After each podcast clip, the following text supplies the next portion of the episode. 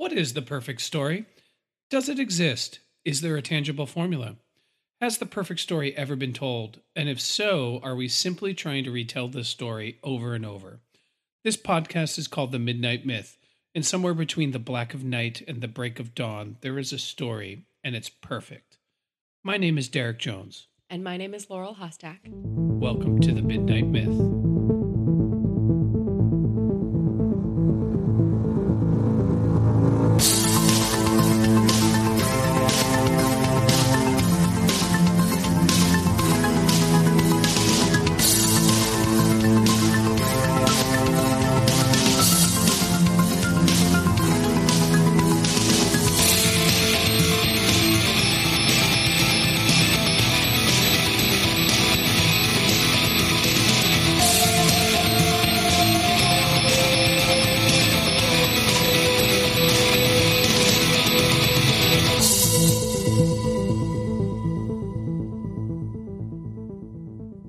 Welcome back to the Midnight Myth, everybody's favorite history, mythology, philosophy, pop culture podcast. We are back at it again.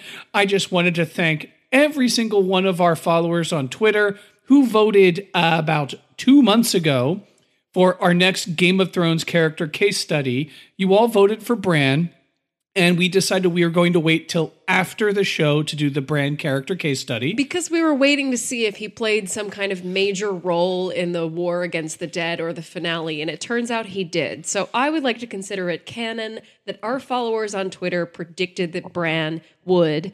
Spoiler alert for season 8 of Game of Thrones, turn it off if you haven't watched it yet, become king and lord of the six kingdoms. You guys did it. You guessed it we already had a lot to say about Bran, but obviously now that he is king, we have more to say. And we are so stoked and so happy that this is the episode that you wanted because we have a lot to share with you tonight.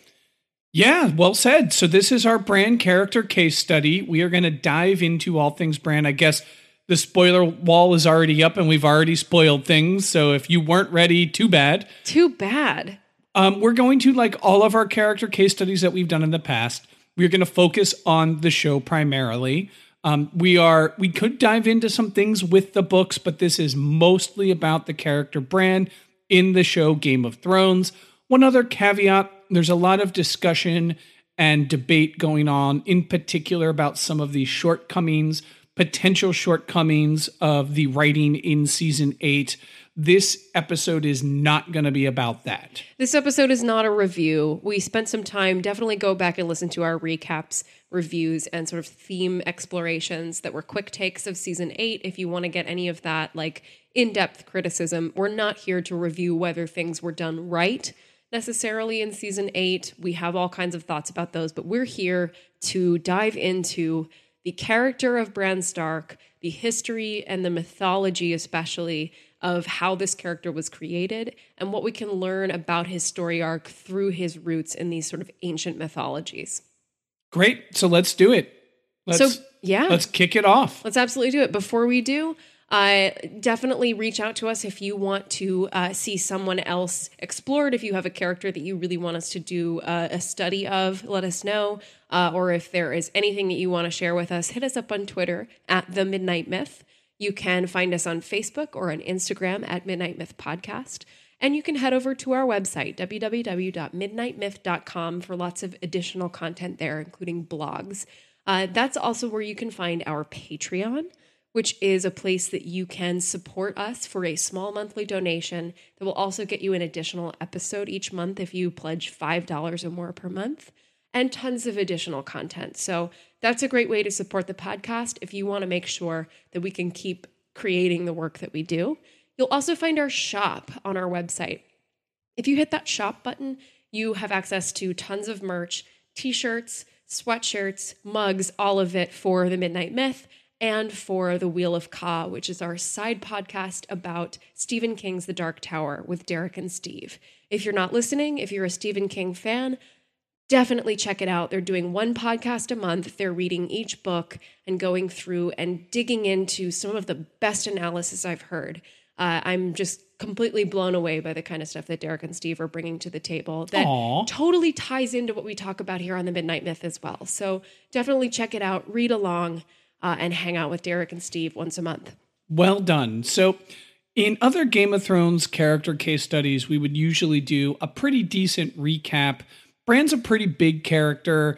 I'm not going to go too in depth, but just some basic recapping. Bran is a point of view character in the show and in the books. He's uh, known to be a great climber. He likes to climb all over Winterfell. He sees Jaime and Cersei Lannister having an incestuous affair, and Jaime pushes him out of a window trying to kill him, which leaves him permanently disabled from the waist down. He takes over as Lord of Winterfell when Robb marches south to avenge the death of his father. He is there when Winterfell is taken by Tyrion Greyjoy. He's there in Winterfell when it is taken by the Boltons and burned to the ground. And he makes his way north of the wall, accompanied by a few awesome side characters, which is one thing we definitely want to talk about is the amazing side characters. Yeah, for Such sure. as Hodor, the Osha. Reeds, Osha, Rickon, Shaggydog, and Summer. And uh, he makes his way north of the wall to find the three eyed raven, which is a man who has become one with a weirwood tree, who teaches Bran how to master his ability to travel through space and time into different uh, eras of Westeros and Essos.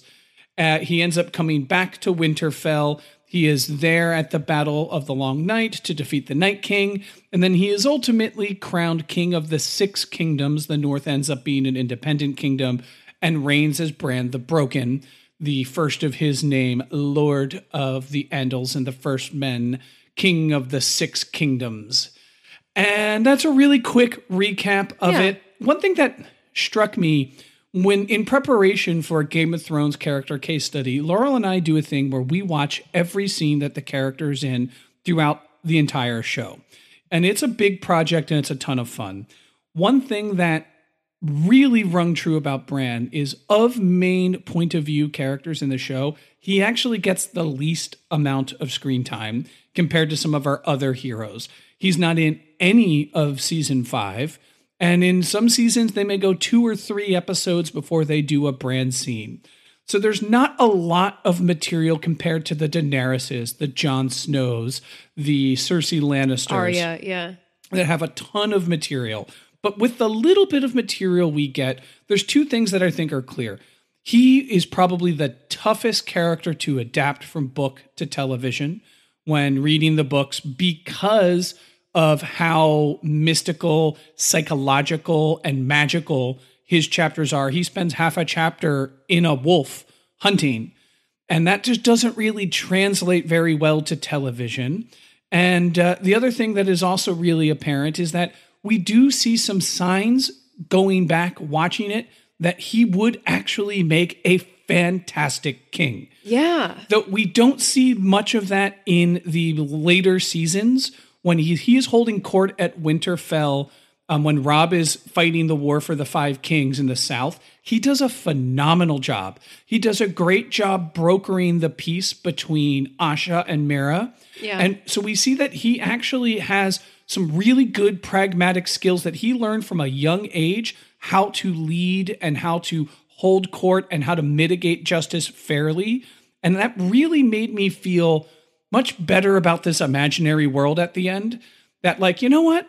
Bran's gonna be a damn fine king. Bran's going to be all right. Yeah, it's pragmatism and it's empathy, right? As he's serving as the proxy lord of Winterfell, he is shocked to hear that some of his people are being victimized out in the field. And he's like, we have to help them. We have to send people out. If we can't protect our bannermen, why would our bannermen try to protect us? So he absolutely internalizes those stark values and has a, a, a great deal of empathy for people who are lower than his station, which is something that you would expect in a good ruler who would act justly and try to, uh, you know, offer some kind of peace and harmony to his land. So I think you're right about that. I think that's a great observation. I, I think another, I think there are two connecting scenes to why I think the kingdom is probably in good hands with Bran.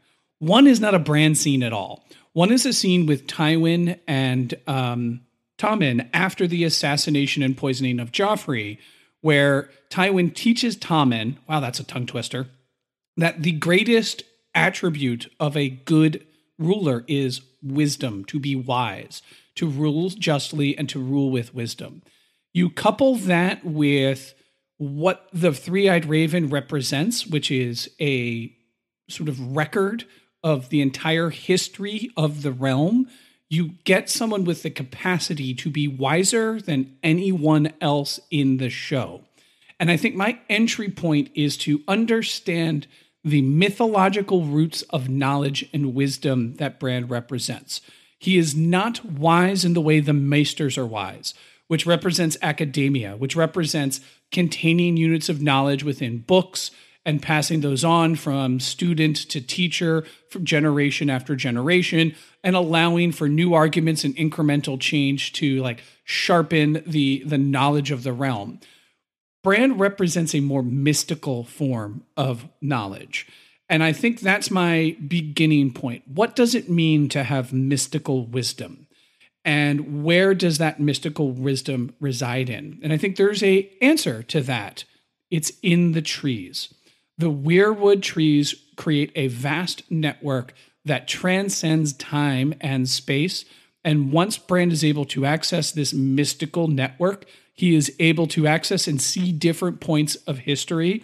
And from that, he can see the good, the bad, the wise, the unwise.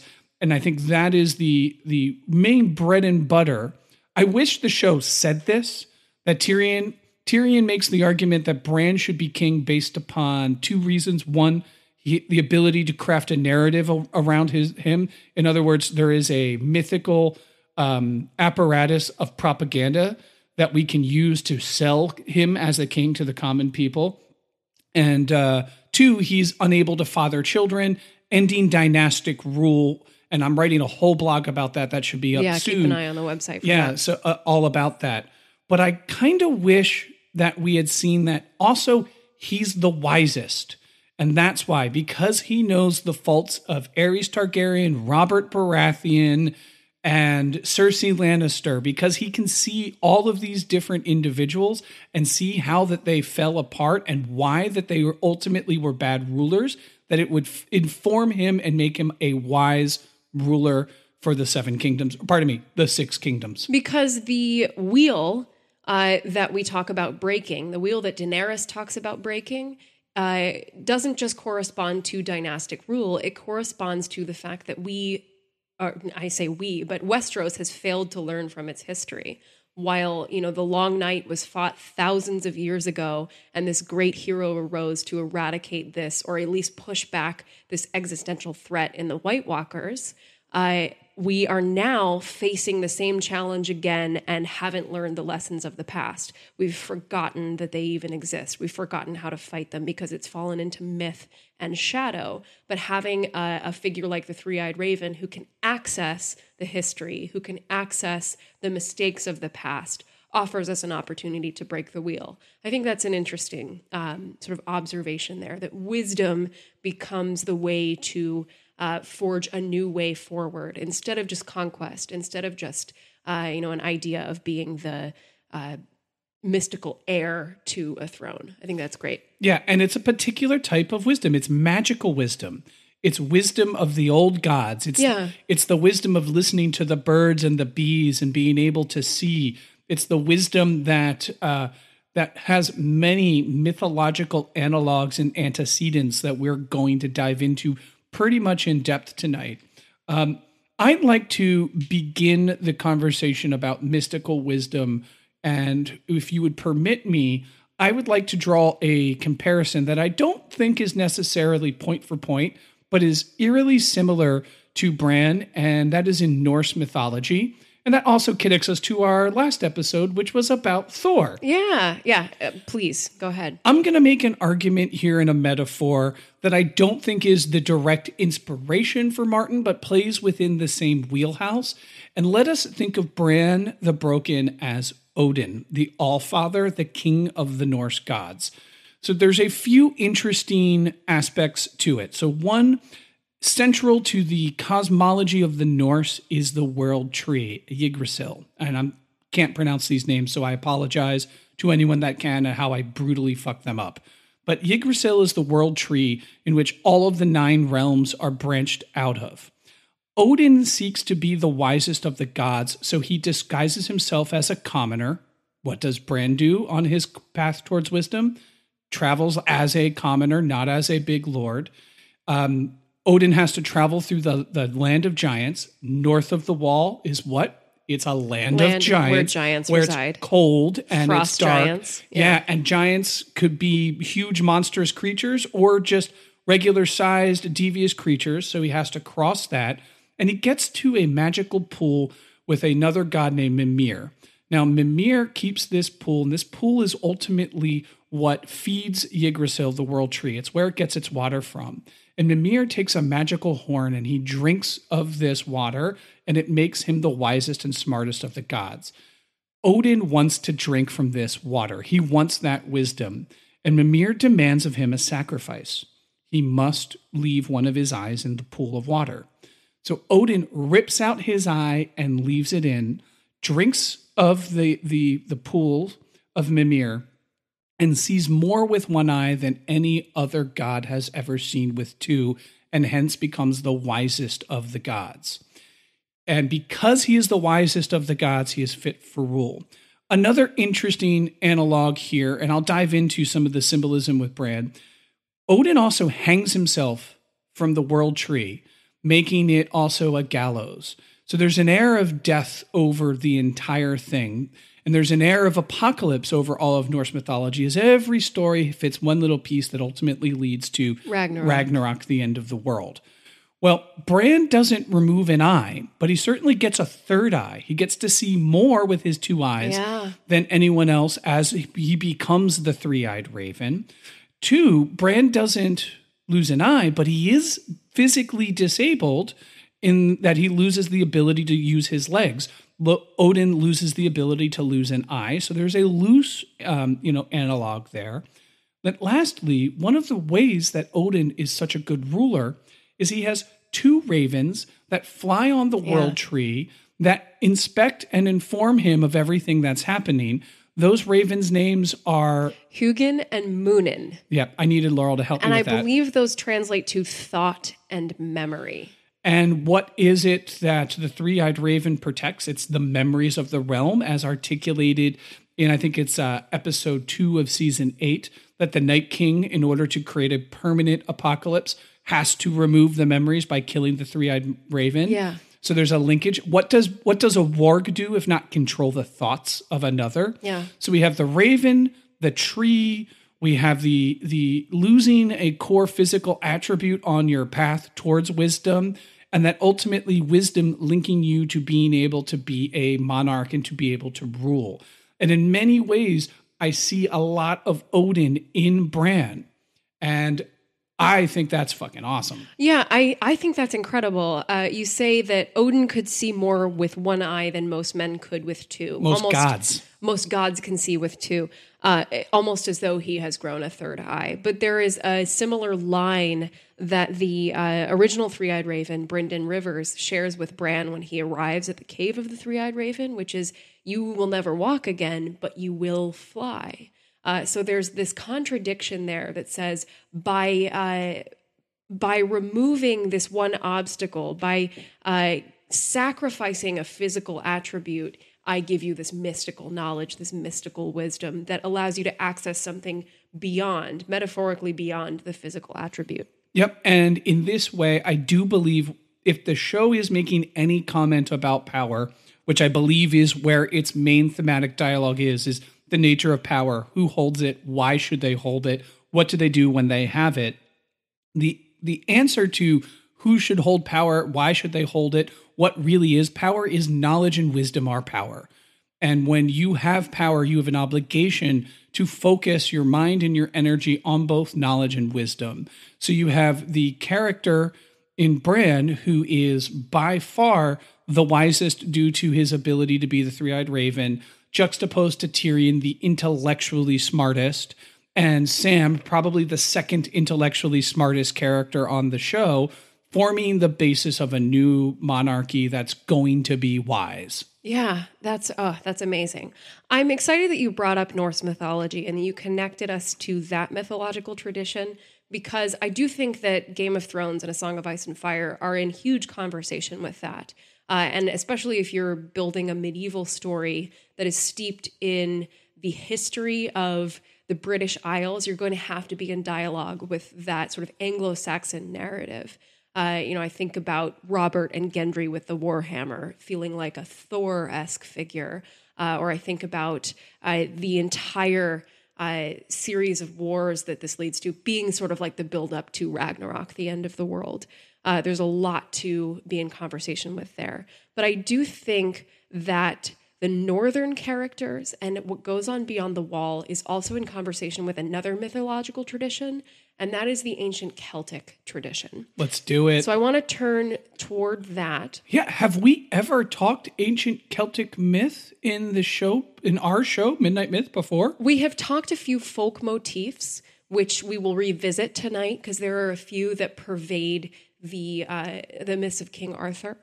Uh, so we will be in conversation with that tonight, but we haven't done like a full dive into Celtic mythology. And a huge reason for that is like the Norse tradition, this was a mostly oral tradition that wasn't written down until way, way, way later than the origin of these tales. So what we have surviving of the mythology of the ancient Celts is mostly preserved in just a couple of manuscripts.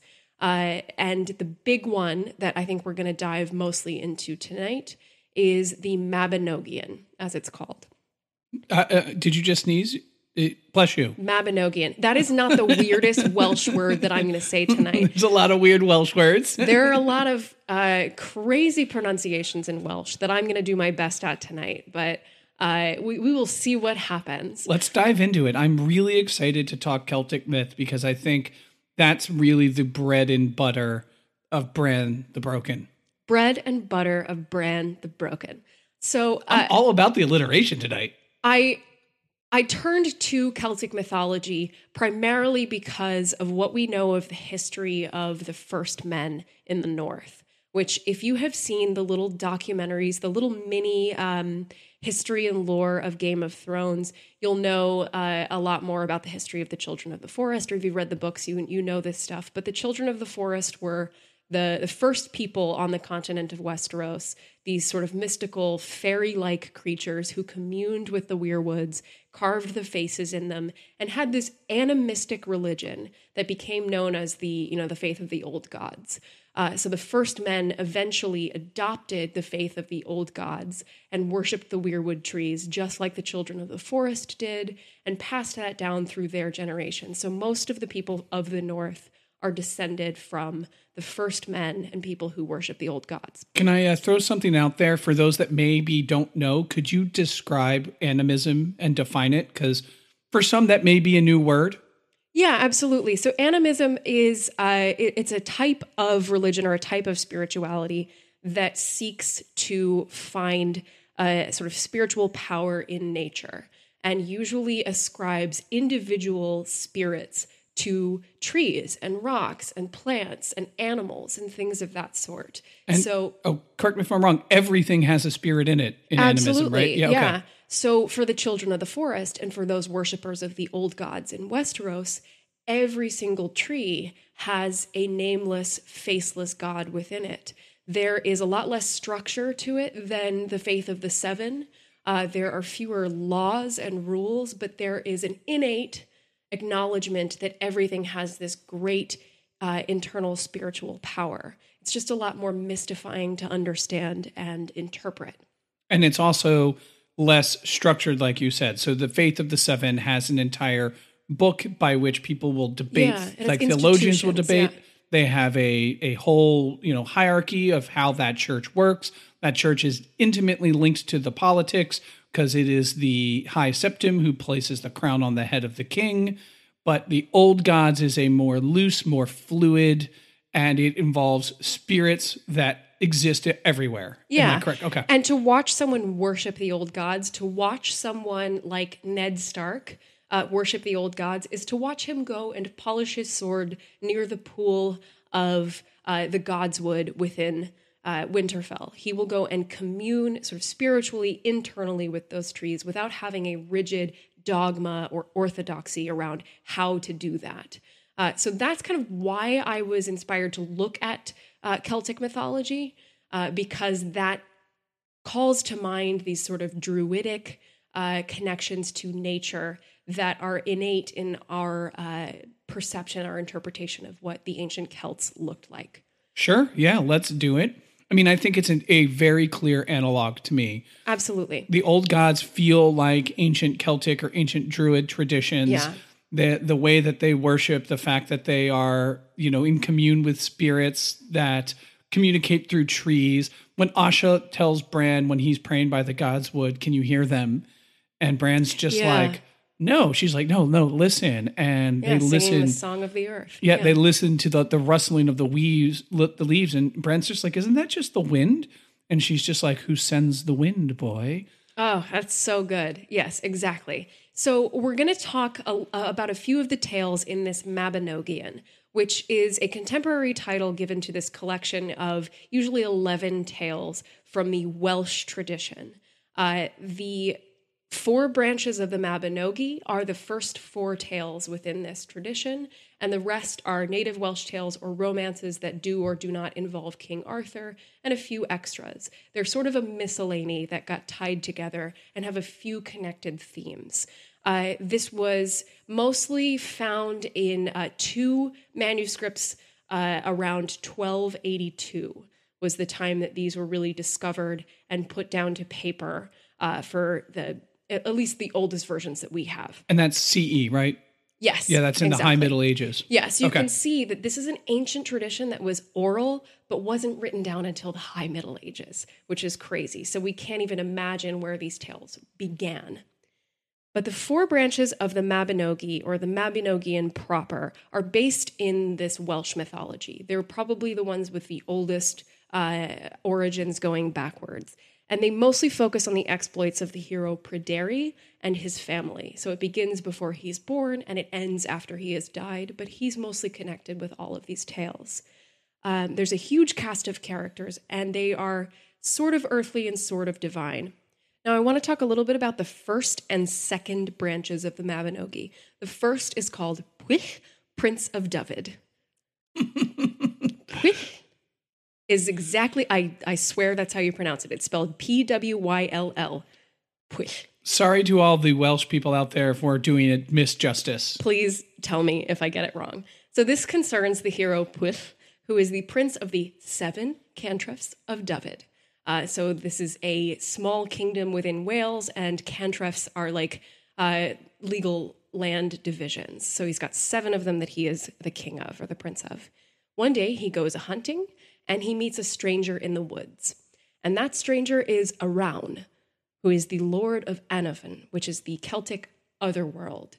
It translates to underworld, uh, but it's not like a land of the dead. It's kind of just a fairy realm where things are just a little bit more magical than they are here. So you can accidentally stumble into this other world, and that's what Pwyll has done. As he meets Arawn, Arawn convinces Pwyll to trade places with him for a year and a day so that he can strike down Arawn's enemy with one blow. And Pwyll is like, absolutely, I will totally become lord of the other world for a year and a day. And they trade places.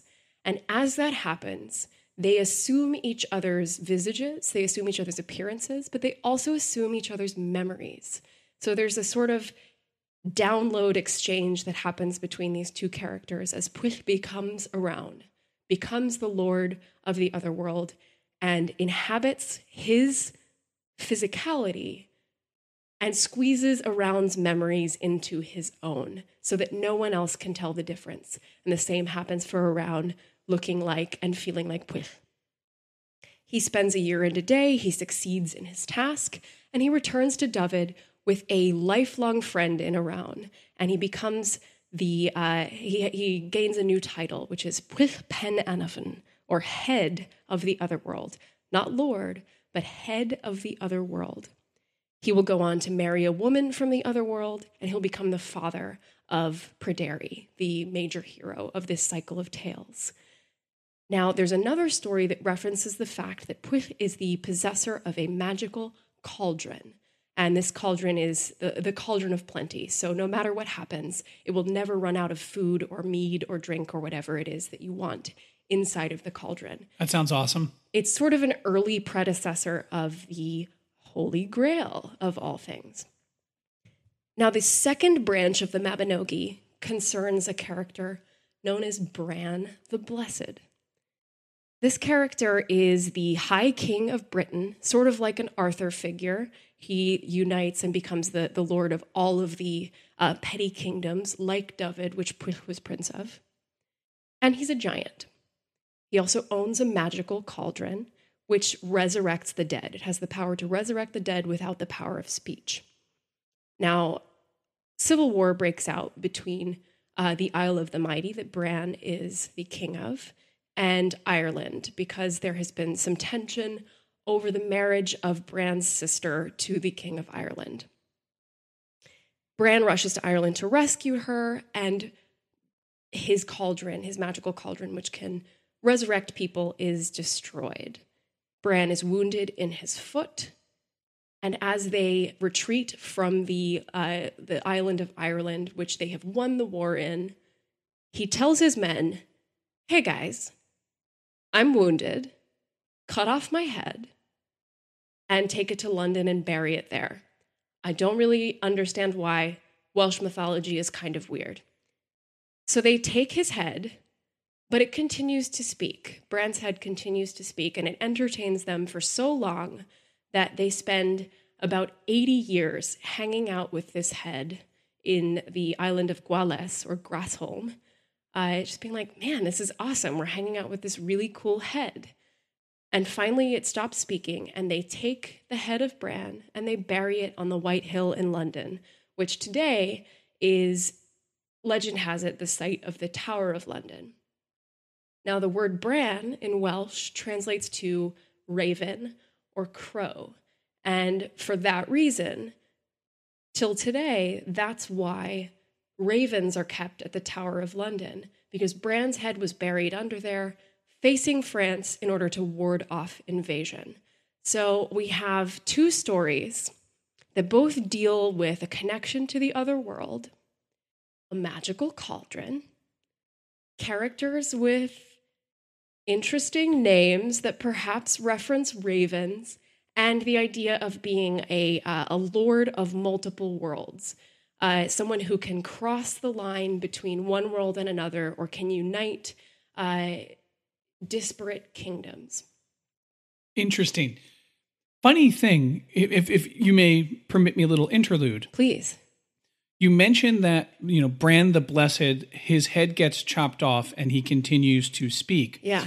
Well, if we go back to the story I started with, with Odin and Mimir at the uh, the waters feeding Yggdrasil, Mimir eventually becomes an advisor to another powerful um, god of the Vanir, which is there are two types of gods in the Norse mythology: the Aesir, where the Asgardians live, and the Vanir, who live in Vanaheim. And Mimir he gets decapitated by the Vanir because he isn't present to give the king good advice when the king of the Vanir needs it. And Odin is so upset that Mimir's wisdom is gone that he covers it with magical herbs so it doesn't decay and has his wife uh, Frigga bring it back to life. And Odin has the head of Mimir, who is there just as a head to dialogue and to give good advice and good wisdom. And the reason I think it's significant to point that out as we draw connections from the ancient Norse to the ancient Celtic to Game of Thrones in the isle that is now called Britain, there were several waves of Norse settlers yeah, yeah. and Norse conquerors in these lands. In particular, there was Cnut the Great, a king of Denmark, who conquered all of England, who then, um, you know, not too long afterwards, William the Conqueror, a settled Norman from Norway, came and formed the the the the dynasty that formed medieval England as we know it. And there is a clear sharing and blending of these cultures that these stories they didn't exist in a vacuum. People were aware of them. People were talking. People were interacting with other people from different cultures and sharing. And I think that there are some some really fun similarities, in particular with the talking head piece. And then we get ourselves to Martin, aware of all of this, and encapsulates a spirit of Celticness and a spirit of Norseness in the journey of Bran. Yeah. The other great talking head of mythology is, of course, Orpheus, who has his head removed but continues to sing. And this is after he's returned from the underworld. So we have the, these sort of corollaries in multiple mythological traditions that speak to the traveling between realms and the uh, imbuing of a removed physical attribute like a head continuing to speak continuing to sing continuing to share wisdom. And i think bran is connected to all of this because he is of anyone the character who uh, who goes across the boundary into the other world. When he reaches the cave of the three-eyed raven he has passed into a world of folklore. He has passed beyond the world of reality. He has left you know, the world where petty squabbles of politics matter. And he has walked into a place where the tales that old Nan used to tell him are real. The children of the forest are real. You know, they talk in the first branch of the Mabinogi about how Pwyll only recognizes that he uh, has has stepped into another world because he sees dogs with red ears. It's just color, or it's just these slight uh, sensory differences that tip him off. And what does Bran encounter when he first uh, crosses the border to uh, communing with the three eyed raven, but the most vibrantly colorful red weirwood tree he's ever seen? So we just get these light little references that we are now in another world that other characters never interact with. Just this one who has an ability to cross that line and then commune with the Lord of this other world. Yeah, and if we go back to the animated head that is able to talk, what ultimately is the three-eyed raven's enemy but the Night King? And what does the Night King do but take this similar idea, reanimating something yeah. and keeping it moving and talking when it shouldn't? However, he does it without the spirit that made that person what they were. That body is ripped of its spirit and it shows the reanimation of dead things, but done to weaponize and to enslave, rather in the way that it's done with Bran the Blessed or with Mimir to spread knowledge and wisdom or enjoyment. Exactly. And Bran the Blessed owns this cauldron that can bring people back to life without speech and without language, without communication. Are you are you real? Like are are you alive? Um, and so I, I, think both are in conversation with this sort of idea of uh, of immortality or of resurrection or of crossing the line to another world. Yeah, I think they're absolutely talking to each other. Yeah, totally. Uh, there is one more uh, Welsh medieval story, Welsh medieval poem that I want to bring into the fray that's based in the same mythology, and that is called the Cad Goddau, or the Battle of the Trees. Uh, this is known from a, a poem by the bard Taliesin, who has a mythic history of his own, is a fascinating character that I would encourage you to learn more about. But uh, this story tells about the sorcerer Gwydion, uh, who had a fight with Arawn, the lord of the other world, and he brought to life with his magic all of the trees of the forest to fight as his army. And during this fight, he had friends by his side, and Arawn had friends by his side. And the only way that Gwydion could win this battle was by naming the person who fought at Arawn's side. And he recognized the person and was able to name them by the sigil on his shield, which was the branch of the alder tree. So the quote from this poem says, from Gwydion, Sure hoofed is my steed, impelled by the spur. The high sprigs of alder are on thy shield. Bran art thou called of the glittering branches.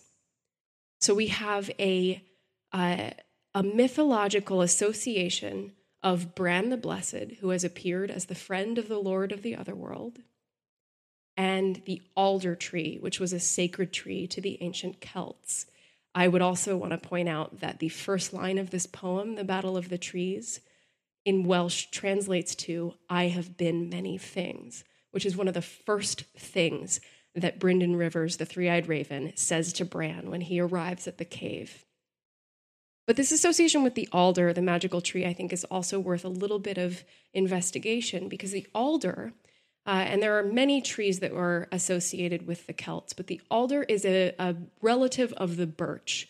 The birch, which of course has bright white bark, and some species of the alder will have that bright white bark. But if you cut into an alder tree, its sap is red and it looks like blood. And this is why the Celts were so fascinated by this tree, is because they associated that blood of the tree with humanity, with generosity, with spirit, with life.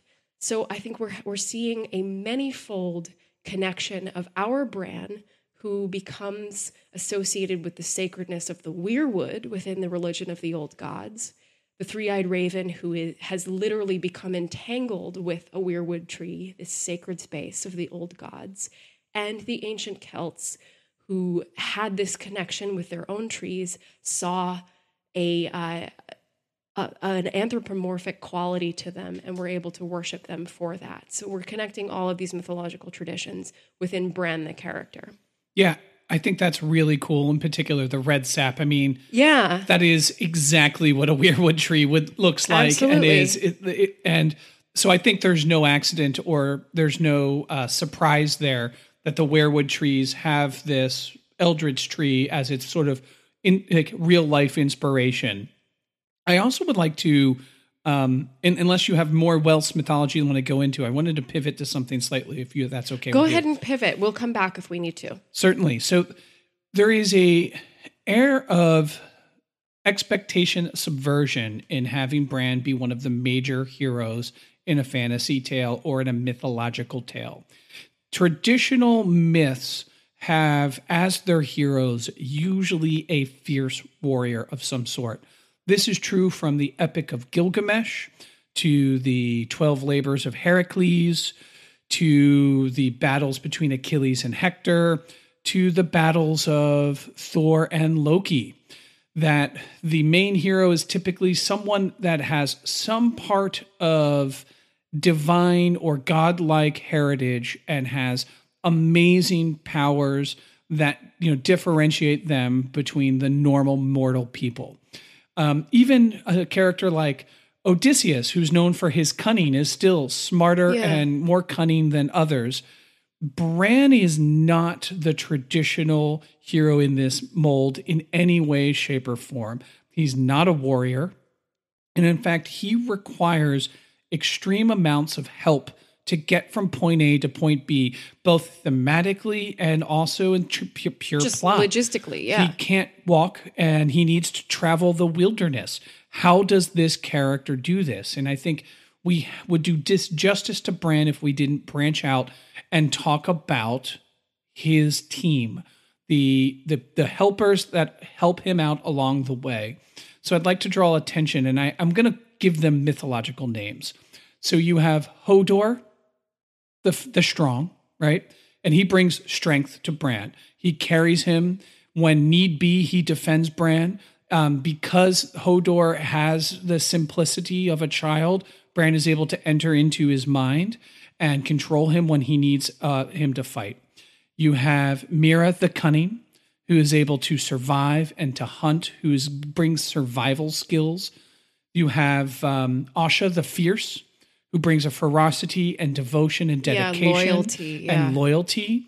And then you have Jojen, who is Jojen, his, yeah. his spirit guide, who is the person there to usher him across the threshold spiritually from the the mundane and world of the everyday into the sacred and divine place where he can commune with the old gods and see all of history in one picture. Yeah, and Jojen first appears to Bran in a dream, which is sort of a uh, a magical space that is liminal. It's not waking, it's not reality, but it speaks to a greater symbolic reality. And I think that's interesting that you mentioned the threshold because if anything, the archetype Bran represents is the magician. We are watching the origin of a like great wizard, not literally a wizard, but in the tradition of the wizard within fantasy literature and within mythology. We're just watching what happens when they grow from a child to a fully formed adult. And it's rare mm-hmm. that we see that person become the like great ruler of a realm because they usually have set aside things like ego and personal glory in order to help others across the threshold. Yeah, absolutely. But I think without the the Hodor, Asher, and the o, o, Osha, pardon me, Hodor, Osha, and the Reeds, Bran's story wouldn't happen. Exactly. And I think he is unique in Game of Thrones in that respect. Many of the other major characters are able to get into and out of jams on their own. Yes, they have supporting staff. Yes, they have side characters that are there for them. Daenerys has um, you know Daenerys has a ton dragons, of great advisors, yeah, dragons, advisors, and everything. You know Tyrion, but you know Tyrion is able to get into jams and get out of jams on his own. You know Daenerys is able to find her dragons when they're stolen. She's able to turn the slavers of Astapor against her. She's able to gain an army through her strength and ferocity. Jon is able to wield a sword and charge into battle, and it inspires everyone around him to follow him, even though he doesn't want anyone to follow him at all because he views himself as a no good bastard. Bran is the one that needs an entire network of people that are willing to lay down their lives to get him to where he needs to be.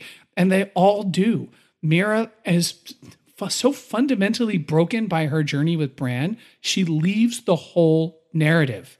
She goes back to her people after sacrificing her brother, after seeing the death of Hodor, after going through a just like a terrible, horrible, painful journey that has cost her the most important people in her life. What does she do when she finally gets Bran back to Winterfell? She goes home. Yeah. It destroys her in many ways, this journey that she does survive, but it psychologically and spiritually scars her. And I think that is a significant aspect of Bran. Well, and the flip side of what you just shared, which is that he needs these people to get him where he is going, is that he is the only one who truly survives it, right? So, so many people lay down their lives, so many people have to split off, so many people uh, get destroyed by this magical world, but Bran comes out of it stronger.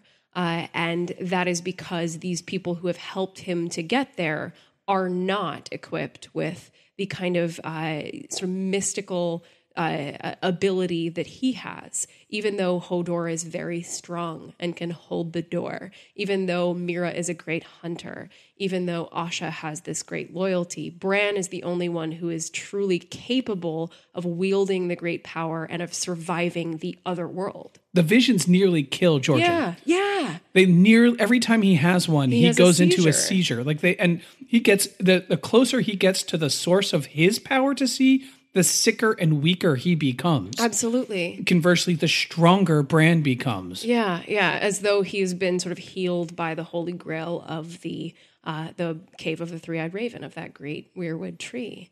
Absolutely. Which brings me to a folk motif that I think is very important in interpreting Bran's story and very important in interpreting the choice to make Bran the Lord of Six Kingdoms.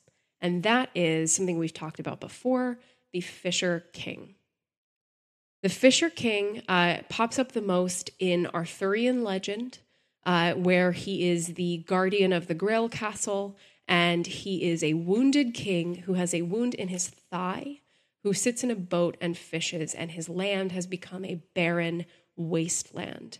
And the knight Percival or other knights on the quest must uh, interface with him in order to achieve or locate the Grail. The Grail, of course, if achieved, would restore uh, greatness and, and thriving to the land. This is based in an old Welsh mythological idea that the king's well being was tied to the well being of the land. And the Fisher King's name, traditionally in Arthurian legend, is Pelles, which some people have associated etymologically with Pwyll, from the first branch of the Mabinogi. So some people think he may be the origin of this idea. And there are wastelands that pop up in later branches of the Mabinogi associated with a castle that contains a golden bowl. Now, Pwyll also owned that uh, magic cauldron of plenty in another story. So we have a connection there. We also have a connection of the Fisher King to Bran the Blessed. And that is because another French writer calls the Fisher King Bran and says that that's the name of the Fisher King. Uh, and Bran, of course, Bran the Blessed, is wounded in his foot or his leg before his head is removed. So there's another association there. And because we're associated with the Holy Grail, Bran's magic cauldron of resurrection gets linked to that same story. Now, I bring this up because George R. R. Martin has a famous quote about uh, his relationship to Lord of the Rings and how it influenced the writing that he did for Game of Thrones uh, and for A Song of Ice and Fire. And he says, Lord of the Rings had a very medieval philosophy that if the king was a good man, the land would prosper. We look at real history, and it's not that simple.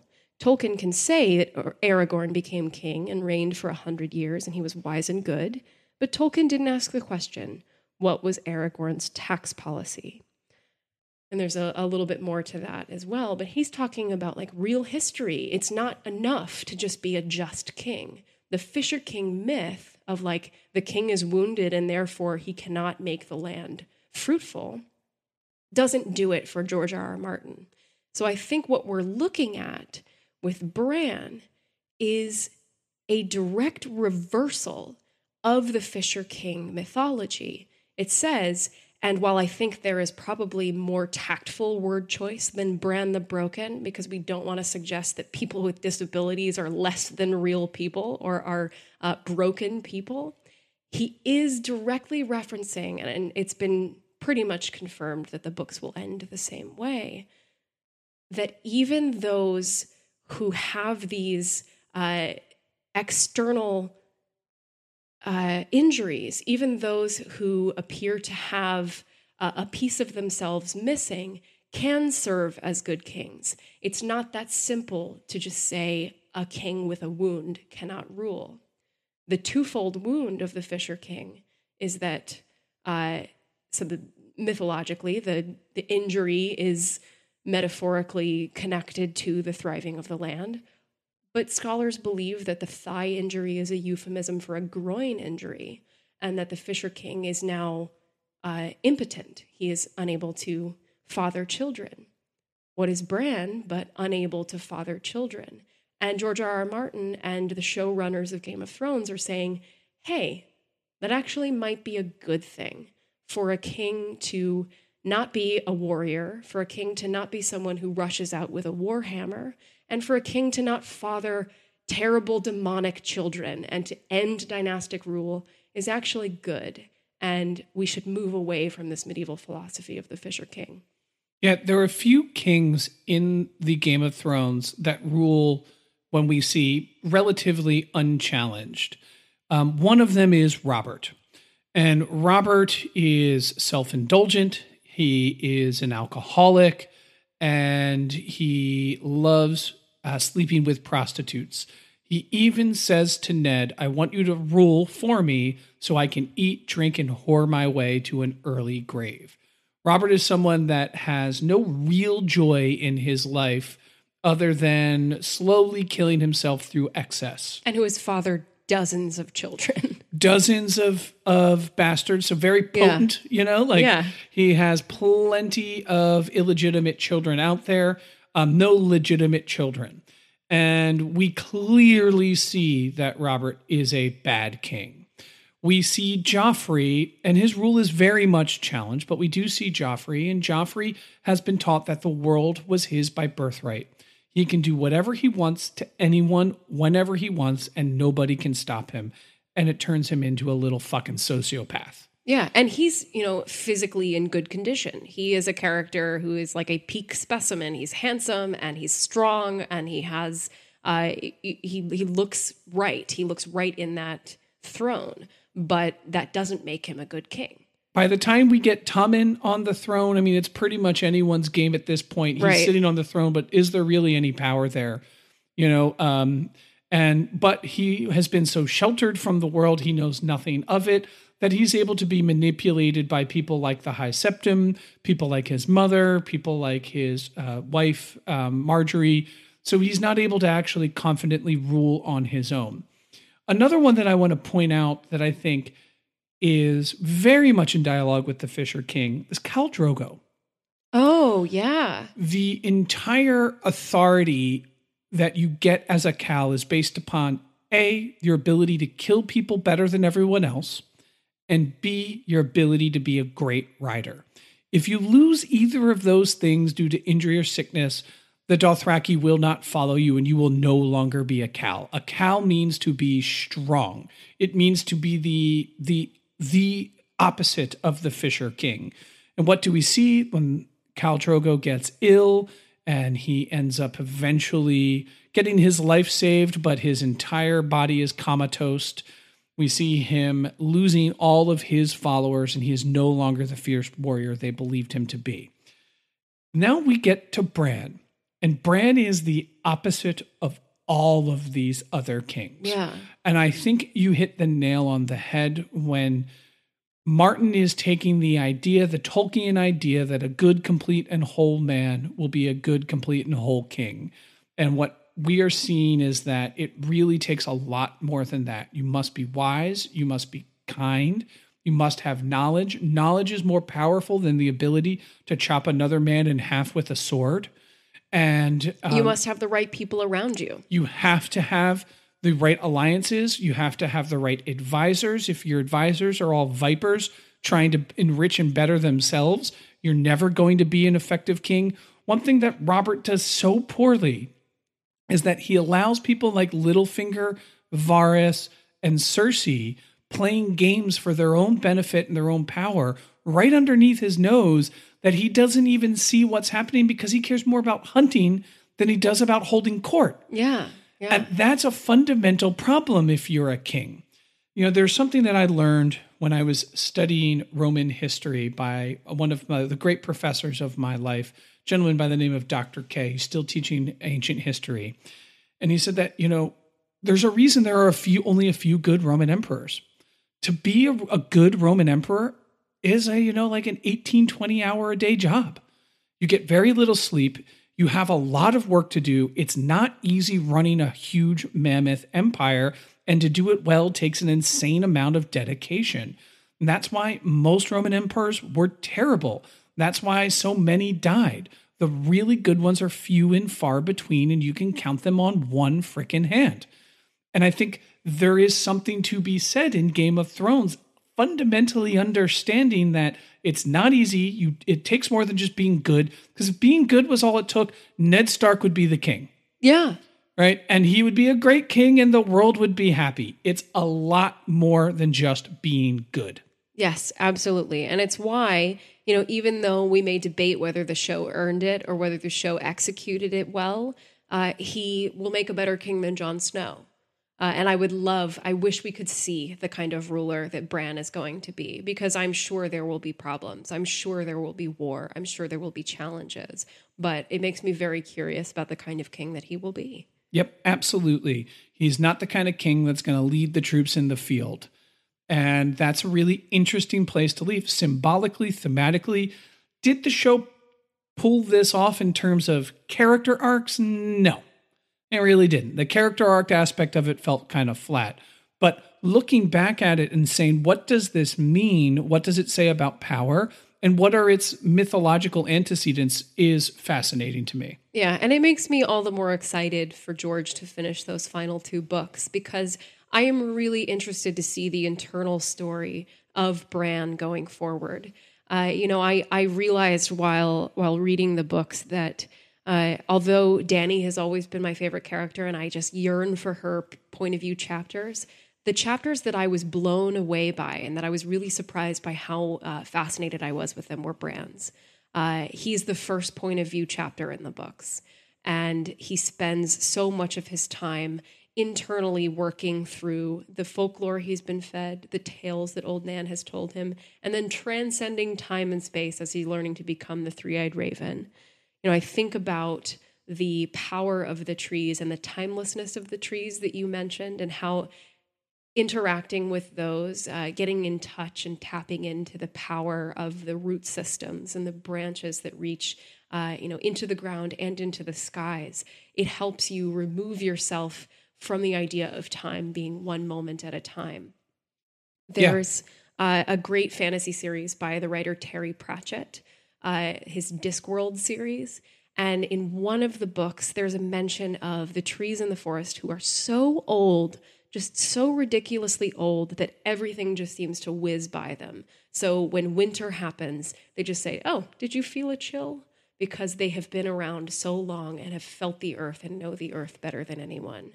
Uh, and I just love that as a, a connection to this world, connection to Westeros, that our little lives are these tiny things that just pass by like a little chill. Every winter passes by like a little chill when you think about the age and the power and the timelessness of the trees.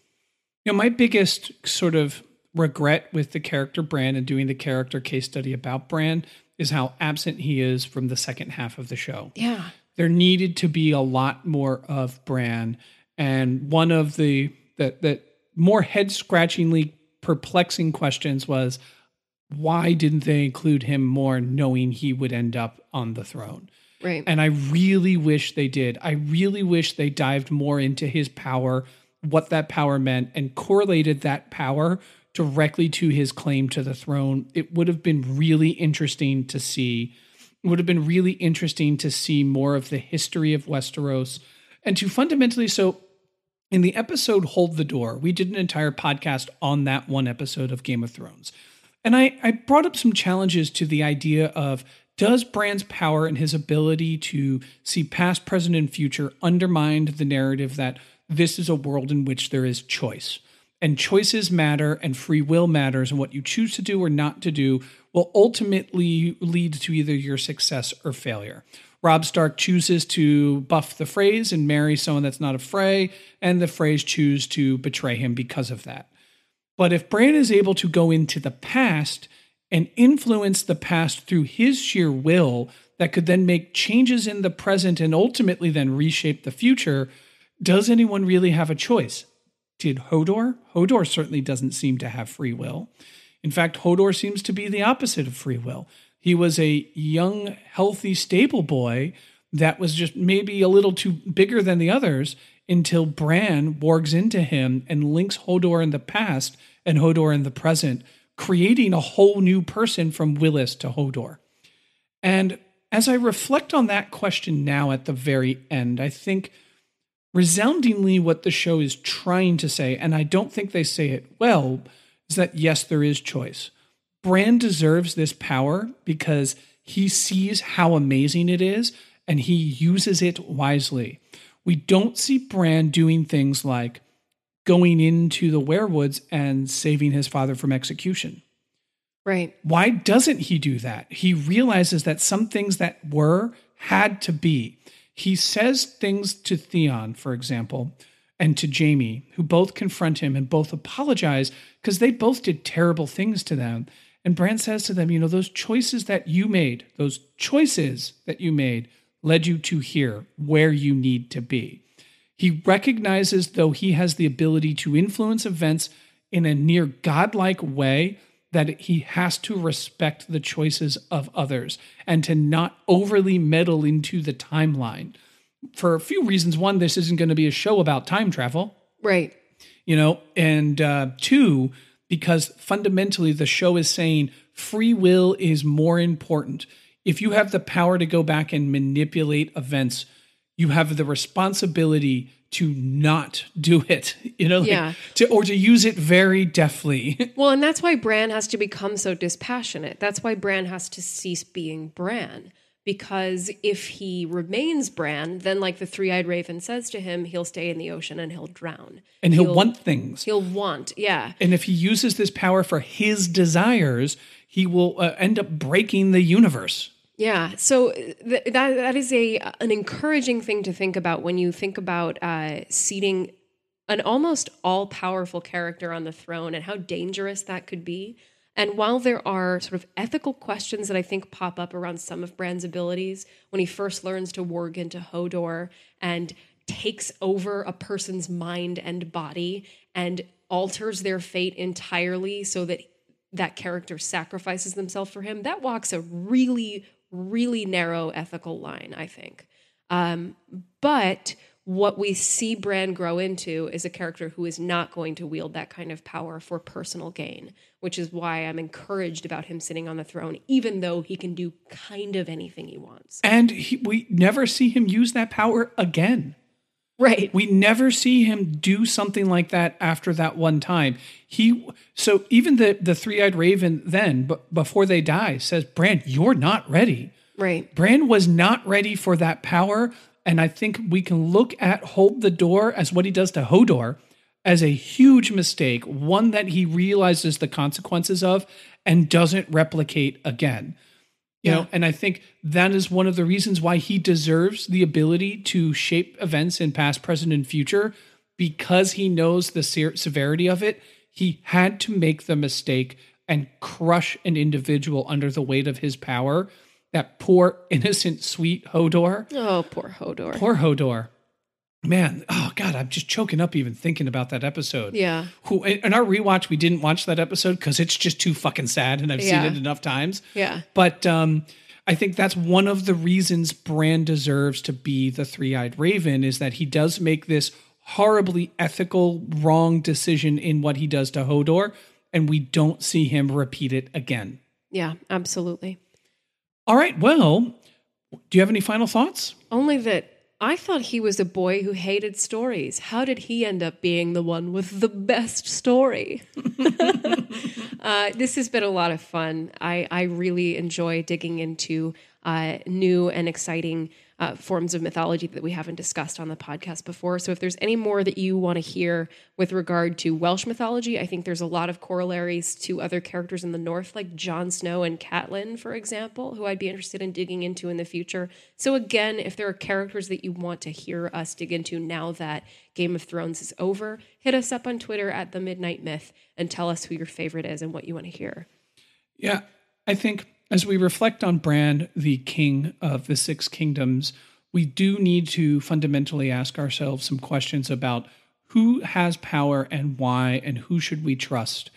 Who should be the wisest? Who should be the person with the most authority? And is that authority justified? And are the people with authority using it correctly? I think these are big questions of Game of Thrones, and that having a character like Bran ultimately be, be the king, someone with a moral center, someone with intense wisdom, and someone who has tremendous empathy for others, these are the characteristics that we should be looking for when it comes to the people that we want to lead us.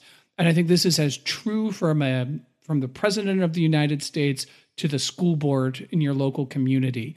Seek out those that have Tyrions in their corner and seek out those that have intense knowledge of the past and those that have a, vested interest in making sure that everyone is healthy and happy. And I think that's ultimately how you have a good ruler. I love it. What a great final thought. And until next time, My guys, sweet summer children, be kind. be kind.